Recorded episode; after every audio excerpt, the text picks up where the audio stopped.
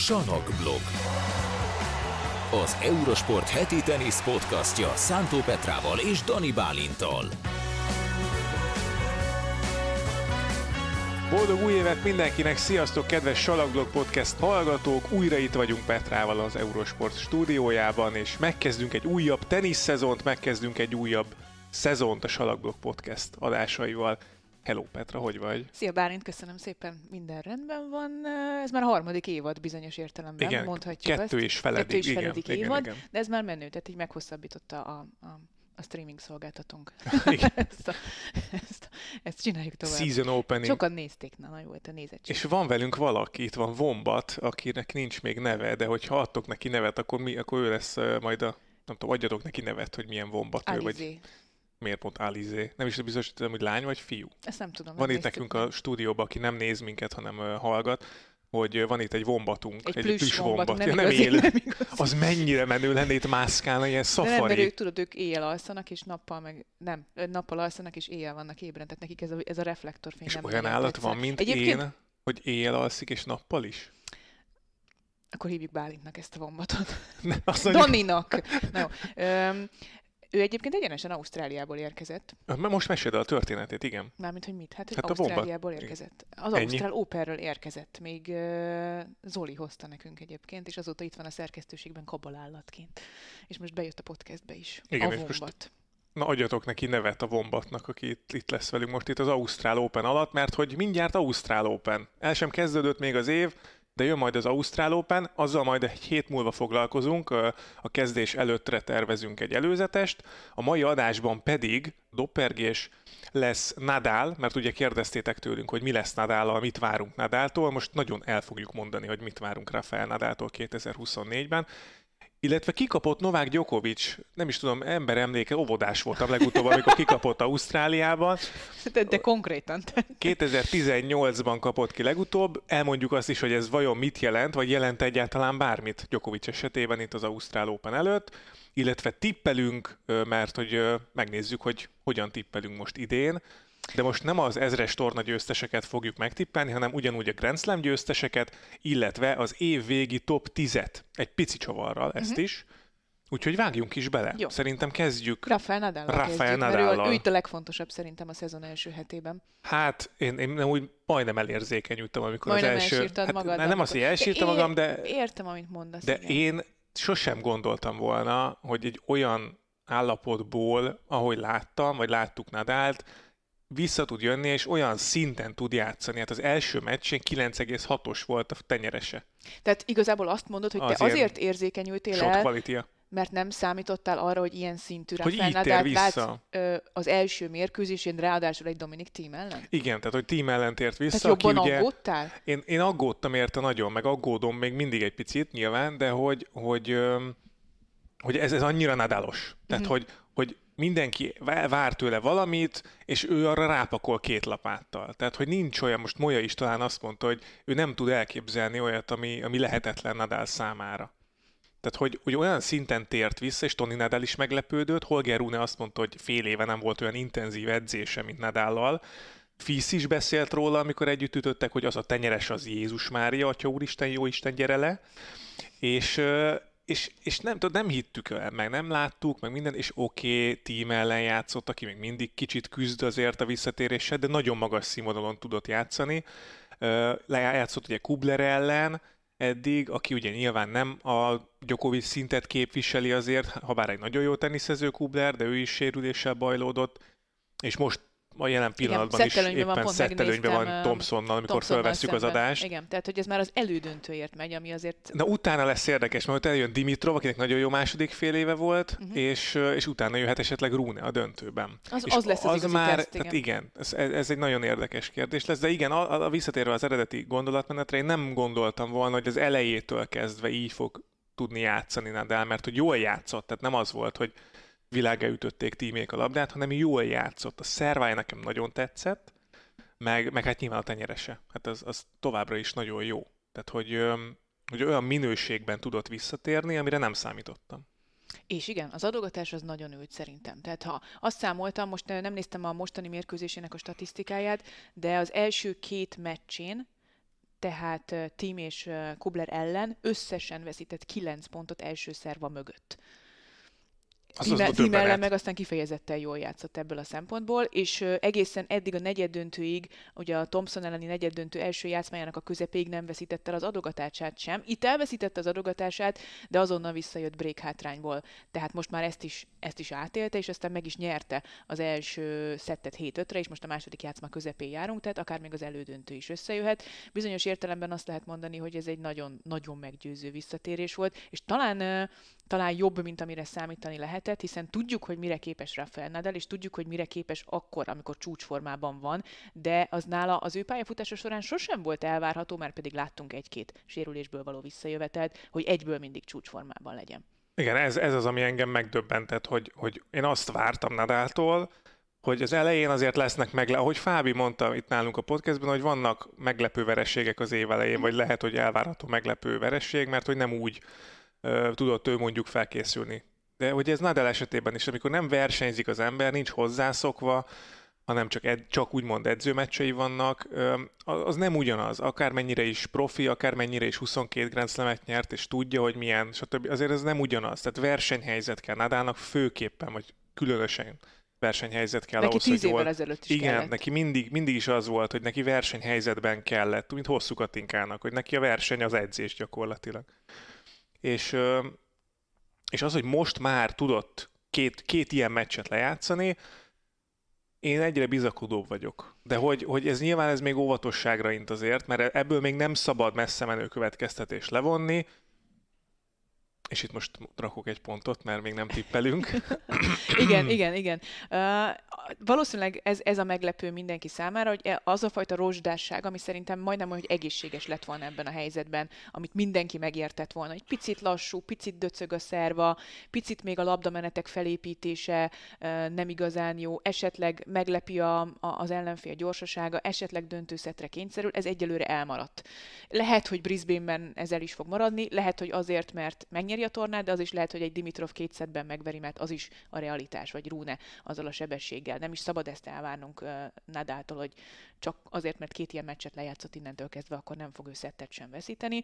De ahogy te is mondtad, a messze menő következtetéseket, vagy messzebb menő következtetéseket szerintem inkább az Ausztrál Open után tudjuk majd levonni, hiszen az lesz az igazi teszt fizikailag. Azt látjuk, hogy Nadal nem felejtett el teniszezni. Sőt, gyakorlatilag ott folytatta, ahol abba hagyta, vagy még egy kicsit magasabb szinten is.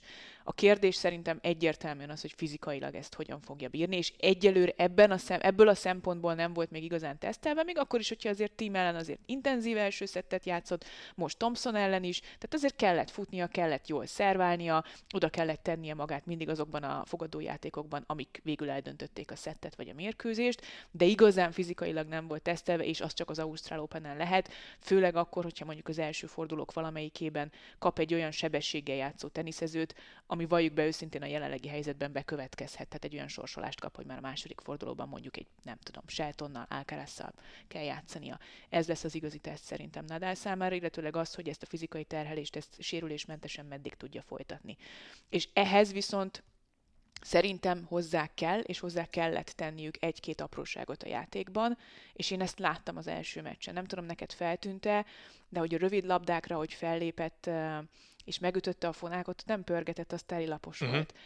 Nagyon durván látszik az, hogy koncepcionáluk az, hogy minél inkább rövidítse a pontot, még akkor is, hogyha ez Nadal habitusától, játékstílusától, megszokott teniszétől egy picit távol áll, de nyilván beismerték azt, hogy itt, ha egy normális szintre akar visszatérni, top 10, Grand Slam második hét, Grand Slam győzelem, ezt már nagyon halkan mondom, akkor azt a fajta fizikai terhelést már el kell kerülni, amiben régen még belefért. Most már nem biztos, hogy bírná. Tehát az, ami még Medvegyev ellen 2 évvel ezelőtt ment az Ausztrál Open döntőben, hogy jó, akkor majd 5 szettben megnyerjük, az most már nem biztos, hogy megy. Ezt tavaly is láttuk. Rásérül, stb. Nem teniszezni felejtette Rafael Nadal, csak 37 éves, és olyan gyors a tenisz már, és még mindig 3 szettet kell nyelni a Grand Slameken, hogy ez nagyon nehéz. És én azt látom, hogy ez koncepciózus terv náluk, hogy olyan ütéseket beletenni, amik eddig még nem voltak benne, agresszívebbé, egy picit erőszakosan agresszívebbé tenni a játékot, hogy ne kelljen az alapvonalon annyit futnia. Hogy ez működik-e, hogy át tudja állítani az agyát Nadal arra, hogy ne csak néha gyere föl. Mint ahogy Djokovic néha följön szárva röptézni, és ez működik bizonyos játékosok ellen. Mint ahogy Roger Federer is belátta azt, hogy azzal a fonákkal nem fog már Grand Slamet nyerni, felszállóákban üssük meg agresszíven. Megnyerte a 2017-es és 18-as Ausztrál Opent is. Nadal ellen nyerte meg. Tehát kellenek ezek a változtatások, és ez szerintem Thiem ellen nagyon jól működött. De nyilván ezt majd később látjuk, hogy ennek tényleg abszolút a fizikai dolgok lesznek a sorsdöntőek Nadalnál szerintem is, tehát tényleg nem felejtett el teniszezni. Volt egy ilyen statisztika, amit elcsíptem, hogy a tavalyi United Cup meccsei alatt hány százalékban volt ugye támadás, semleges zónában, és hányszor kétszerűt védekezésre, és egy jó 8-9%-kal most a Brisbane-i tornán már többet támadott. Tehát, hogy ez abszolút ül, amit mondtál, tehát, hogy tényleg próbálnak sokkal agresszívabb teniszhez nyúlni, amire szüksége lesz például az olyan teniszezők ellen, mint Shelton, és ezekbe bele fog futni. És nem mindig lesz az, hogy ő tud irányítani, és kellenek szerintem a conversion pontok is, vagy a steal pontok, steal pontok.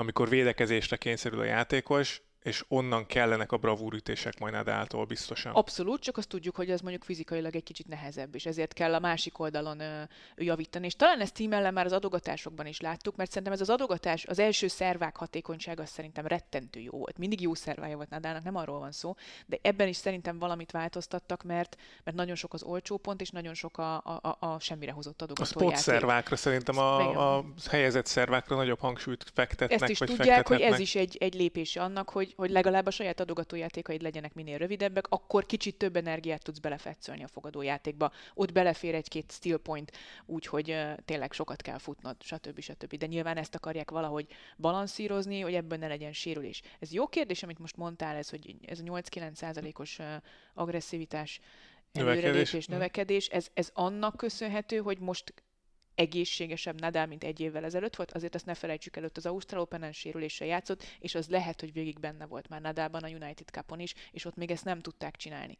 Vagy azt mondták, hogy a sérülés elkerülése miatt kell, muszáj agresszívebben teniszezni, és kevesebbet belerakni a lábba. Biztos benne van az is, hogy most jól érzi magát, ezt ő is elmondta, hogy nincs problémája fizikálisan. Biztos, hogy valamilyen biztos, hogy fáj, mert úgy játsz az karrierjét, hogy mindene fáj, vagy valamilyen mindig fáj, de hogy nem gátolja most semmi, és ez nyilván szabadságot ad neki a pályán, amivel meg hát Nadal tud élni.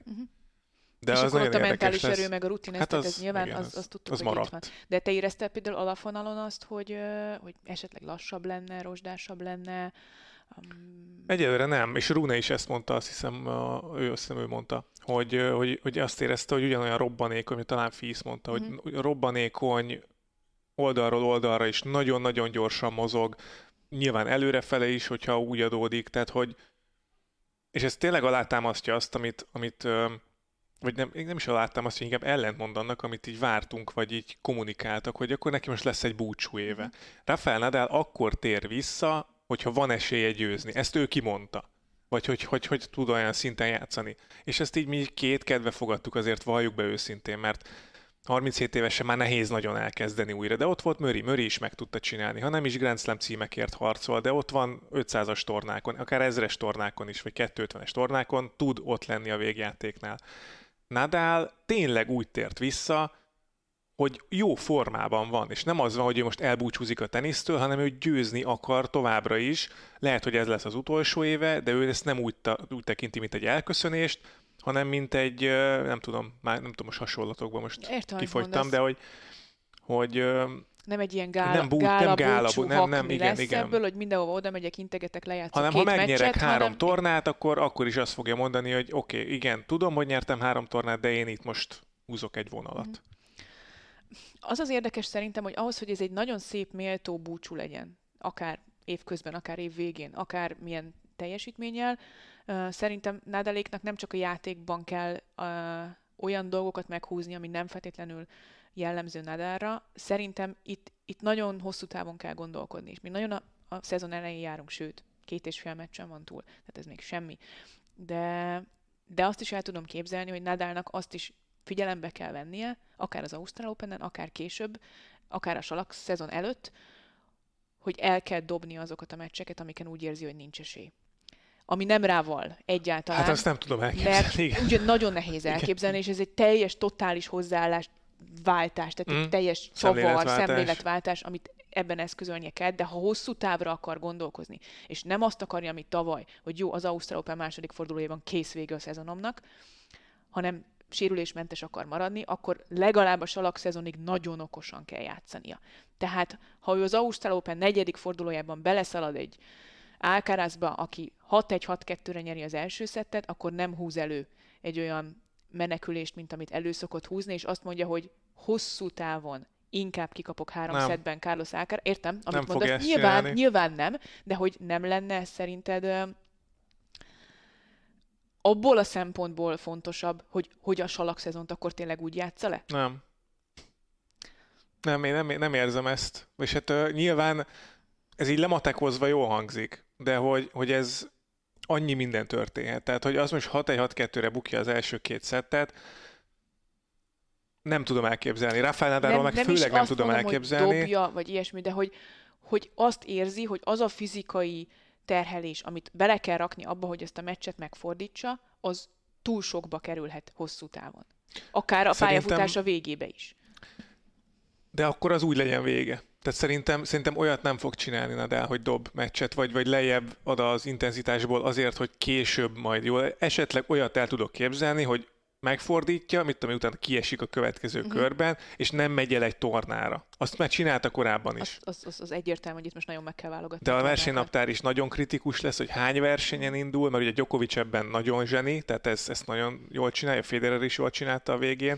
Nadal futott bele nagyon sokszor abba, hogy túlhajtotta magát egyszerűen. Világos. És ez megint nehéz akkor, hogyha az ember a búcsú szezonját csinálja, igen, és mondjuk el akar még a kedvenc tornáira tényleg menni, függetlenül attól, hogy ott mondjuk milyen mezőny van, mennyit kell utazni, vagy mennyire fér bele egy taktikus naptárba. Abszolút veled értek egyet, nem tudom elképzelni Nadáról, tényleg nem tudom elképzelni, de elképzelhető, hogy ez mondjuk esetleg felmerült, akár tanácsadói szinten kívülről, hogy...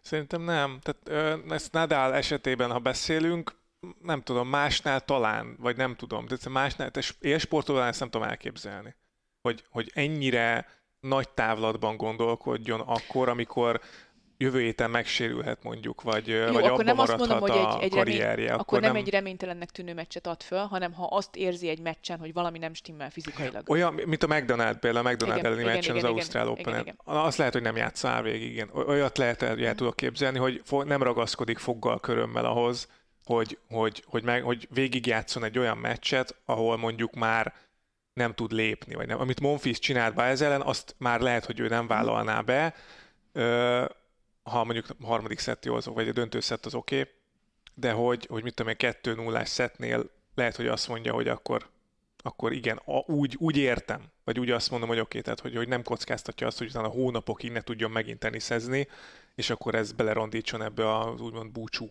évbe. Így oké. Ja, így azt mondom, hogy oké. Oké. Ez nem javaslat volt, csak ezen gondolkoztam, hogy hogyan lehetne ezt meghosszabbítani. Mert nyilván mi is élvezni akarjuk minél tovább ezt az időszakot, és nem csak egy 3 hetes periódusban szeretnénk elbúcsúzni Rafael Nadaltól, hanem azt akarjuk, hogy egészségesen, hozzá méltó körülmények között tudja befejezni ezt a szezont, vagy legalábbis azokat a versenyeket, amelyeket ő tervezett. Igen, nagyon nehéz megmondani, hogy fogja bírni a teste, mert simán lehet az, hogy az Ausztrál Openen lerottyan. Sajnos. Remélem nem így lesz. De minden esetre örülünk, nem? Tehát én nagyon örülök, én nagyon boldog voltam tényleg.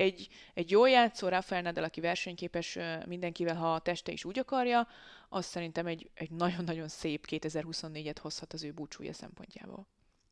Bizony. Menjünk tovább Djokovicra? Hát most majdnem azt mondtam, hogy a másik nagy öreg, de a többiekhez képest. Fiatal játékosokhoz képest, Sinnerékhez képest. Djokovic kikapott Ausztráliában. Összedőlt a világ. 43 meccs után. 43 meccs után. Most pont visszanéztem, ugye a szilveszteri Baki parádéba bekerült ez, amikor Djokovic sérüléseiről beszélgetünk. Már melyik rész? A hipohonderség, tehát hogy igen, kicsit túljátsza, mert magadra ismertél egy kicsit, igen. Hogy rosszul van, de nem annyira rosszul, mint amennyire ez indokolná. Ez a csukló dolog, ez egy United Cupon Azt mondta, hogy nem olyan vészes. Ő is azt mondta, Iván Isevics azt mondta, nem olyan vészes. Semmi gond nem lesz az Ausztrál Openre. Na most akkor én fordítok rajta, ha nem válaszolsz, hogy összedőlt a világ. Nem dőlt össze a világ, szerintem nem, egyáltalán. Nem dőlt össze a világ. Szerintem se dőlt össze a világ, de, nagy de. Én semmit nem hiszek el abban, amit Djokovic mond gyakorlatilag így a nyilvánosságban. Azt, ha Djokovic azt mondja, hogy úristen fáj, meg hogy nem jó, meg minden, az sokkal inkább jelenteni nekem azt, hogy akkor az a Djokovicos forgatókönyv, tudod, hogy nekem fáj, én rossz vagyok, de lealázok mindenkit akkor is.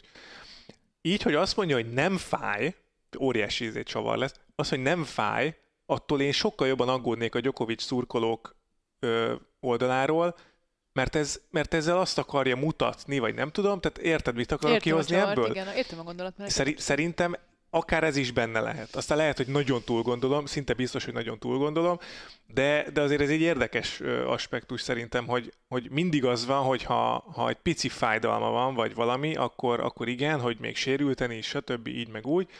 Most van egy kis sérülése, mindenki tudja, hogy van egy kis sérülése, nincs ezzel semmi gond, és akkor a színfalak mögöttnek biztos az megy, hogy hú, most ezt hogy kéne megoldani, meg ott lehet, hogy aggódnak egy picit rajta. Értem, amit mondasz. Túl sok izét nézek ilyen filmet, nem? Összeesküvés elmélet.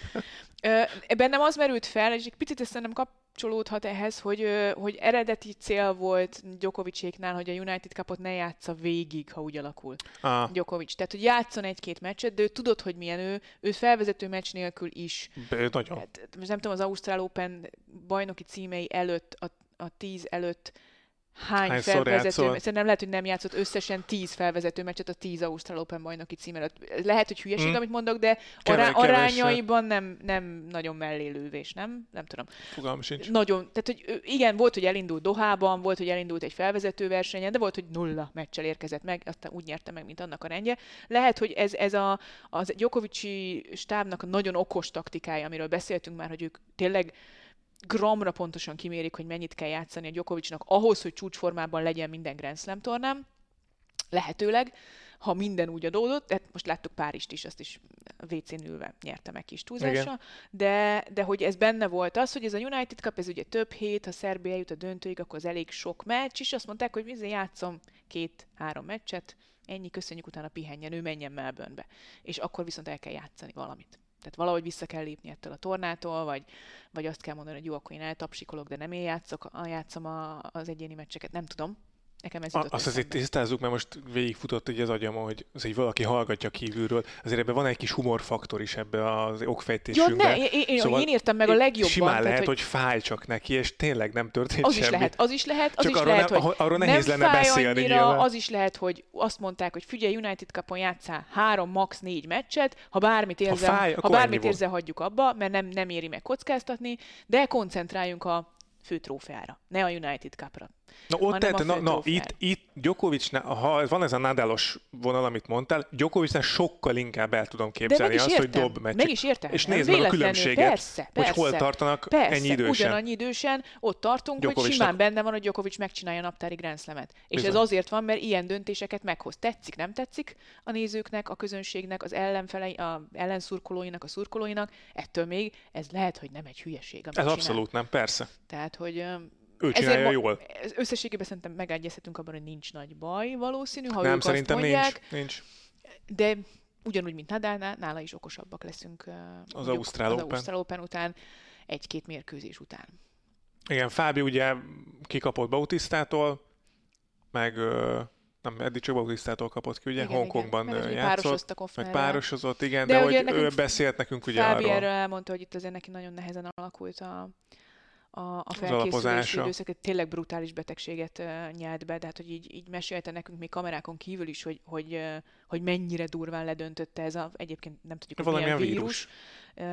És ez tényleg átszapta elég rendesen a felkészülést, viszont azt mondta, hogy már most B-tervük van arra, hogy ha nem is sikerül ugye az ausztrál szezon, utána ezt, ami kimaradt a felkészülésből, az be fogja pótolni, tehát bízzunk benne, hogy ez csak egy kicsi csúszást jelenthet esetleg. A szezonjában veszíteni valója most nagyjából neki nincsen itt ebben az időszakában az évnek. Timi följutott Brisbane-ben főtáblára, úgyhogy innen is gratulálunk neki, úgyhogy Timinek is vannak jó előszezon meccsei, ha lehet ezt még így fogalmazni. És hát lehet pontokat gyűjtögetni, és akkor az ugye nyilván egyre könnyebb sorsolásokat eredményezhet a nagyobb tornákon, hosszú távon. És még van egy meccs, amiről picit beszélnünk kell, Shang és Van de Zandts Kubler lejátszotta. Tavaly ugye Kokinakis és Hurkács játszott, Miamiban egy 3 óra 31 perces mérkőzést, az volt a szezon leghosszabb meccse. Január 3-án lejátszottak Shang és Van de Zandts Kubler Hongkongban egy 3 óra 32 perces döntőszer tiebreakes mérkőzést, amit Jerry Shang nyert meg.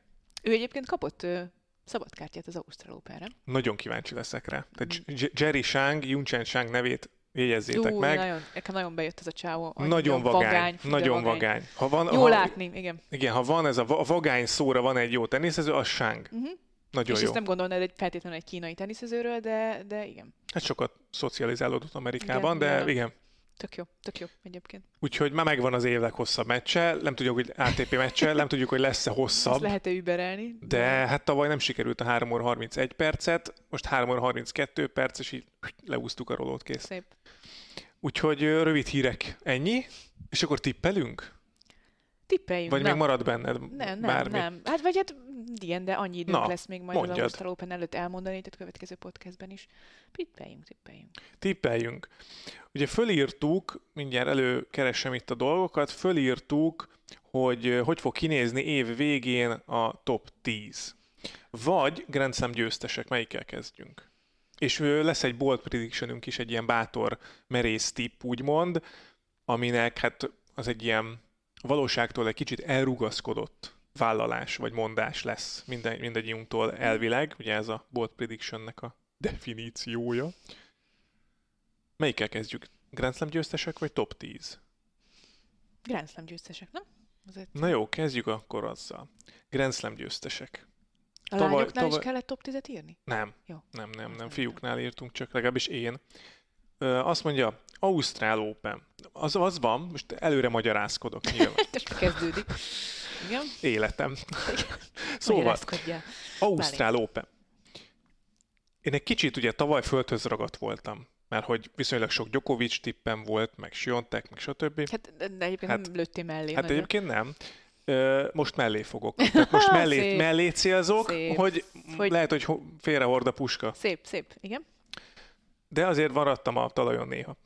Ausztrál Open párosításom, férfi-női győztes, Carlos Alcaraz és Maria Sakkari. Wow! Sakkarinak annyira nem jött ki a lépés az elmúlt években már a nagy tornákon, hogy most kifog. És senki nem számít rá, és Sakkari Ausztráliában. 4. fordulós volt eddig, az volt a legjobbja. Az volt a legjobbja. Szerintem Sakkari és Alcaraz nyeri az Ausztrál Open. Nem volt 4. forduló a legjobbja? Azt hiszem, igen. De ő volt egy pontra Roland Garros döntőtől. Igen, tehát hogy volt elődöntője már Grand Slamen többször is. Azóta nyert viszonylag kevés meccset. De igen. Úgyhogy szerintem Alcaraz és egy meglepetés győztes Sakkari. Ez merész, bátor. Ez vakmerő inkább. Ez igen. Ez nem földhöz ragadt. Ez nem. Én azt mondom, hogy Jannik Sinner nyeri az Ausztrál Opent. Szép. Nem Djokovic, egyikünk se Djokovicot mondta. Nem Djokovicot mondtuk, azért mert túl kézenfekvő lett volna Djokovicot mondani, vagy lehet, hogy minket is elvitt a zsákutcába ez a csuklósérülés. Igen. Én nem azt mondtam, hogy rosszul fog szerepelni Djokovic az Ausztrál Openen, csak nem nyeri meg, hanem Sinner fogja megnyerni, és a lányoknál pedig visszavág a tavalyi vereséget Jelena Rybakina. Uh-huh. Hát ezt jobban el tudom képzelni, mint az én tippemet. De mondom, most nagyon nagyot ugrottam, úgyhogy mindenki kapaszkodjon, mert megyünk tovább. Roland Garros. A Roland Garros. Én beírtam Nadált. Szerintem... Ez egy két oldal, részről egyáltalán nem elrugaszkodott. Szerintem, most ugye láttuk két meccsen. Igen, így elrugaszkodott. És azon gondolkoztam, hogy a realitás az diktálná, meg a józan ész, hogy nem fogja bírni. Tehát, hogy a hosszú távú terhelést nem fogja bírni. De mikor játszott Rafael Nadal a realitásnak megfelelően? Úgyhogy én azt gondolom, és ez picit hajaz is majd a bold prediction-ömre, meg a top 10-emre is, szerintem olyat fogunk látni idén Rafael Nadaltól, amire senki az égvilágon nem számít. És ennek része egy Roland Garros győzelem is. Része? Oké, rendben, jó, majd beszélgetünk a végén. A női győztesem pedig Iga Świątek. Oké. Jó, az egy picit próbáltam balanszírozni a az otcokat. Okay. Én a Garros győzelemre most Carlos Alcarazt tippeltem, és ugyanez volt a gondolatom, hogy nem feltétlenül azért, mert Nadal nem fog jól szerepelni, csak Alcaraz nyer végül. A lányoknál pedig azt mondom, hogy Ons Jabeur itt nyeri az első Grand Slam bajnoki címét. Az jó. Most végre valahára egy ilyen vérunalmas 6-1-6-2-es döntőt fog játszani. Végre. Jó, azt is írsz, hogy 6-1-6-2. De novemberben jó lesz ezen röhögni. Aztán majd megint be kell vágnom valami nevetést, hogyha megnyeri 6-1-6-2-re a döntőt Świątek ellen. Így van. Wimbledon. Én ide írtam Sinnert. És Sabalenka. Talán ez a legvalóságosabbnak tűnő forgatókönyv nálam az én dolgaimban.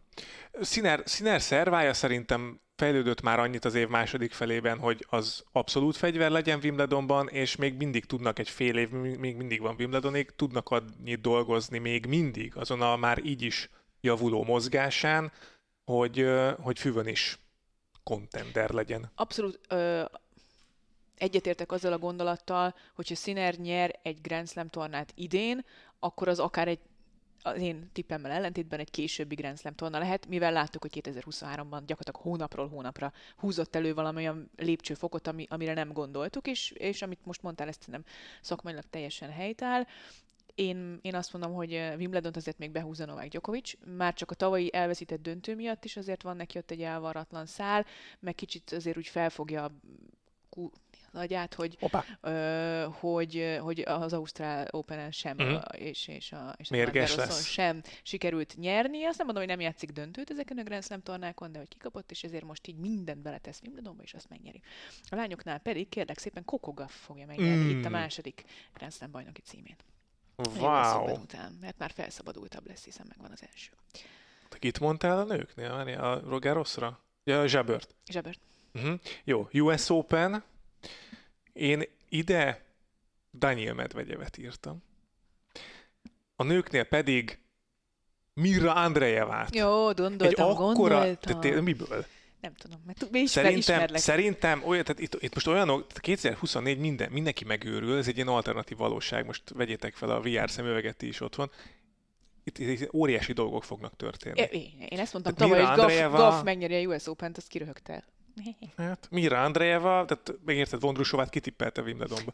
Szóval Mirra Andreeva akkor át fog fejlődni, már így is azt hiszem top 50 körül van, vagy top 50-ben van talán, 40-valahanyadik,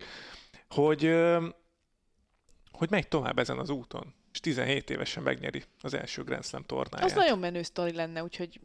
Hol máshol, ha nem Flushing Meadowsban? Adlak, abszolút. Főleg úgy, hogy a US Open-re én is Daniil Medvedevet írtam be a fiúknál. Szerintem most ott már végre, tehát az neki nagyon áll most már, hogy kemény pályán nyerjen egy Grand Slamet, és ez nem Ausztráliában következik be, azt gondolnám, akkor viszont a US Open-en, és azt mondom, hogy Świątek szépen javít egyet az év utolsó Grand Slam tornáján. Azt nem mondta. De az Andreeva sztori menőbb lenne, ez kétségtelen. Azt nem mondta, hogy mind a 4 Grand Slam tornánál más nyer a lányoknál. Én ezt mondtam. Én is ezt mondtam. És ez tök véletlen, most ez nem beszéltünk össze. De ez miért olyan meglepő? Hát ezt most akarom mondani, hogy aki esetleg ezen így felkapná a fejét. Ja. Én kigyűjtöttem, az elmúlt 10 évből talált ki hányszor, vagy tippelj, hányszor volt olyan, hogy nem tudott duplázni senki. Tehát mind a 4-et más nyert az elmúlt 10 évben. Elmúlt 10 évben.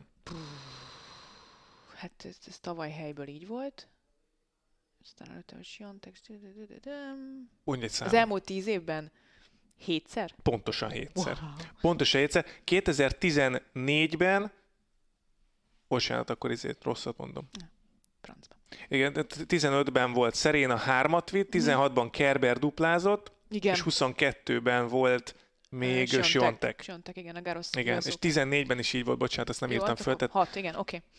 De hogy igen. Sok. Viszont én a fiúknál is ezt írtam.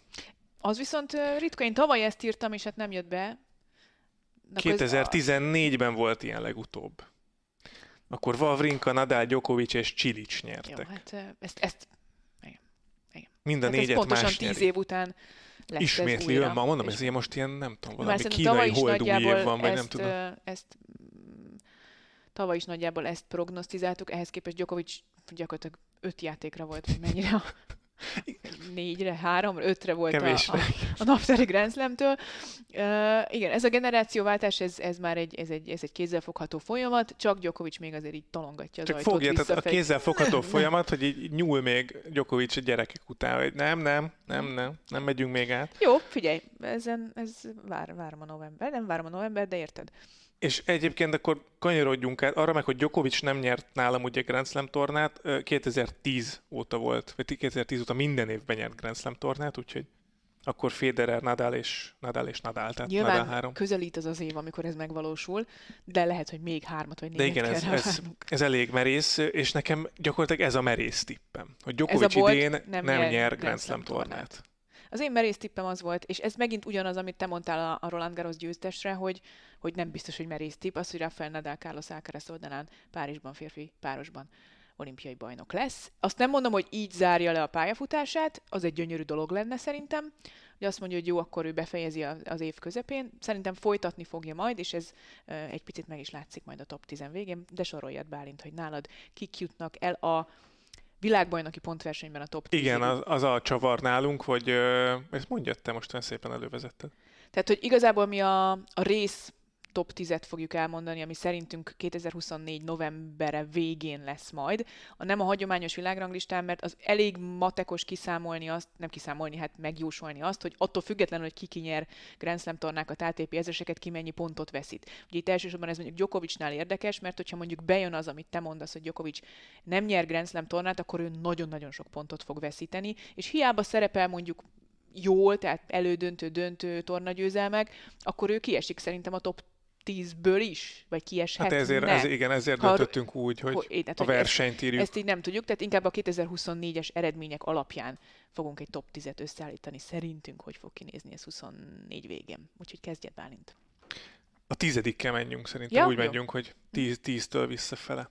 Hát én mondtam, szerintem Nadal a 10. helyen zárja az évet. Tehát akkora, itt most valami nagyon nagy zsiványság lesz idén. Legalábbis... Egyébként nem kell nagyon nagy zsiványság ahhoz, hogy visszajön, mert nem kell pontot védeni effektíve. Hát de ugye azt beszéltük, okay, hogy az nem... Hogy, de hogyha én azt írtam, hogy nyer egy Grand Slamet, az jó, kapásból persze. 2000 pont. Igen, tehát, hogy igen. Most azt hiszem 2400, 500, 600, 700 hány, nem tudom hány pont volt a... Ami kellett a valahol ott a részen lehettek, a top 10-hez. Nem tudom. Jó. Nem tudom, mindegy. Szóval én Nadált írtam 10-nek. De kit írtál 10-nek? Rafael Nadált írtam 10-nek. Komolyan? Tényleg? Én is visszahoztam, igen. Tehát nem csak az olimpiai bajnoki cím, hanem szerintem neki lesz egy jó kiegyensúlyozott teljesítménye. Nem azt mondom, hogy feltétlenül Grand Slam bajnoki címek sora, de azért a részen ott lesz a top 10-ben, szerintem. Legyen így.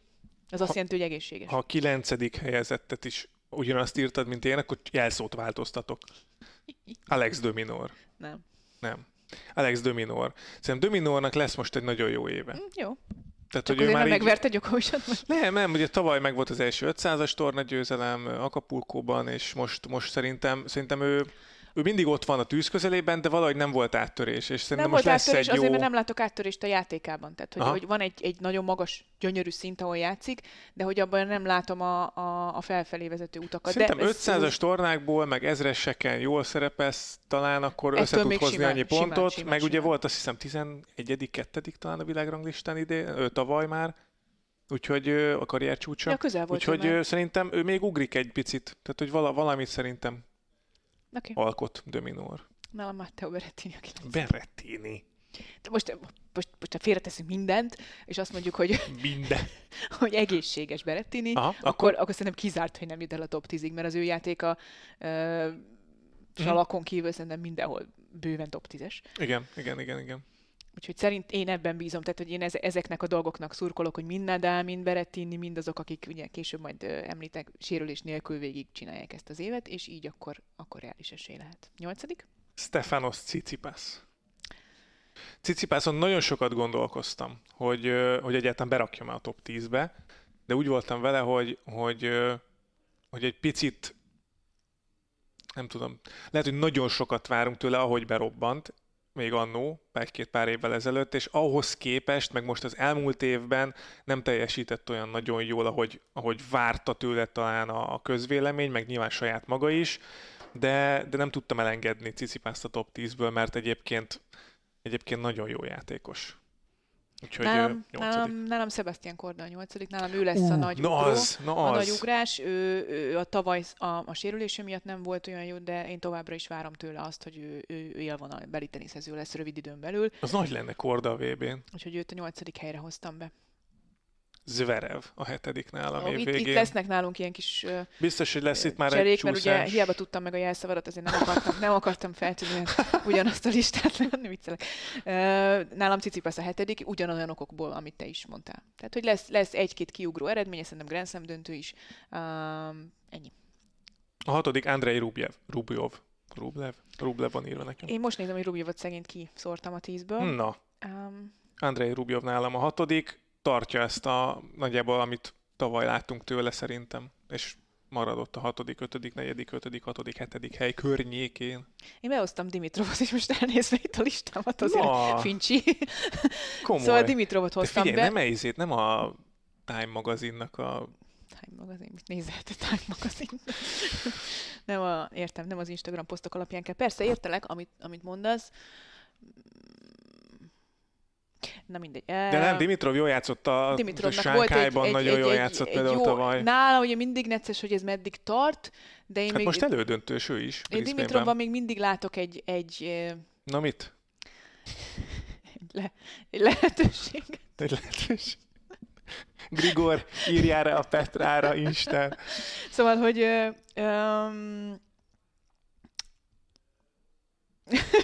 Értjük, Petra, értjük. Sokan látnak még benne lehetőséget, alig, hanem az 5. nálam Holger Rune.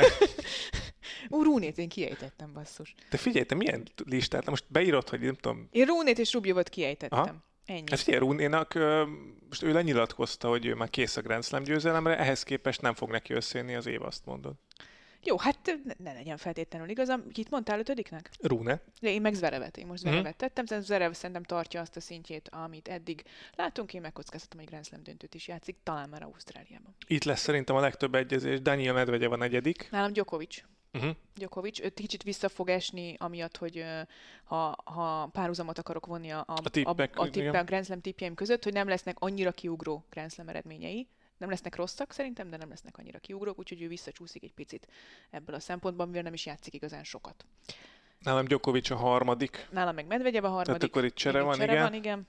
Hát és akkor nagyjából hasonló. Szerintem az első kettő ezt stimmelni fog, ha csak nem húztál valami nagyon merészet. Dan Shelton, nem.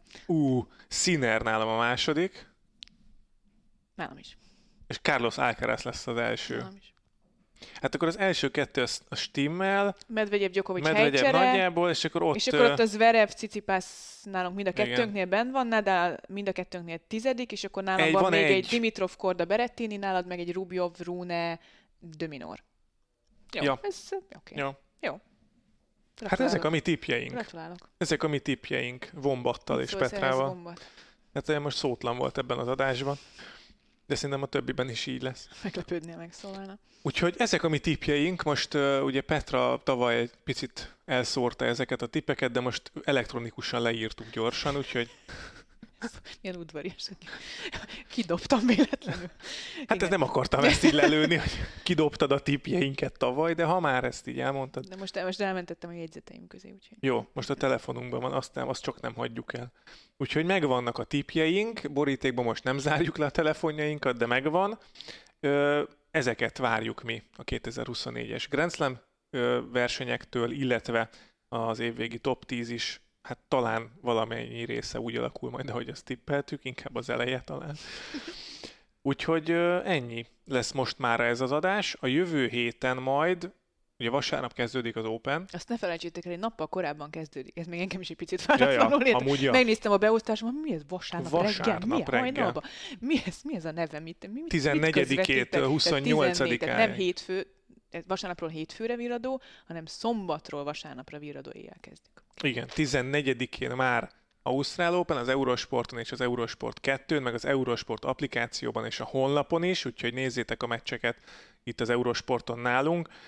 Aztán mi meg majd szombaton jelentkezünk szerintem akkor előtte egy előzetessel, hogy akkor már lesz ugye sorsolás, vagy mi az ágrajz, és akkor azt megbeszéljük, hogy ki hogy jut el és meddig, meg hogy milyen durva sorsolást kaptak az egyes játékosok, úgyhogy kielemezzük majd a táblát a szombaton. Fincsi lesz azért, megnézni jó táblát. Jó lesz, jaj, de jó lesz. Már várod, nem? Nagyon nem. Én is várom.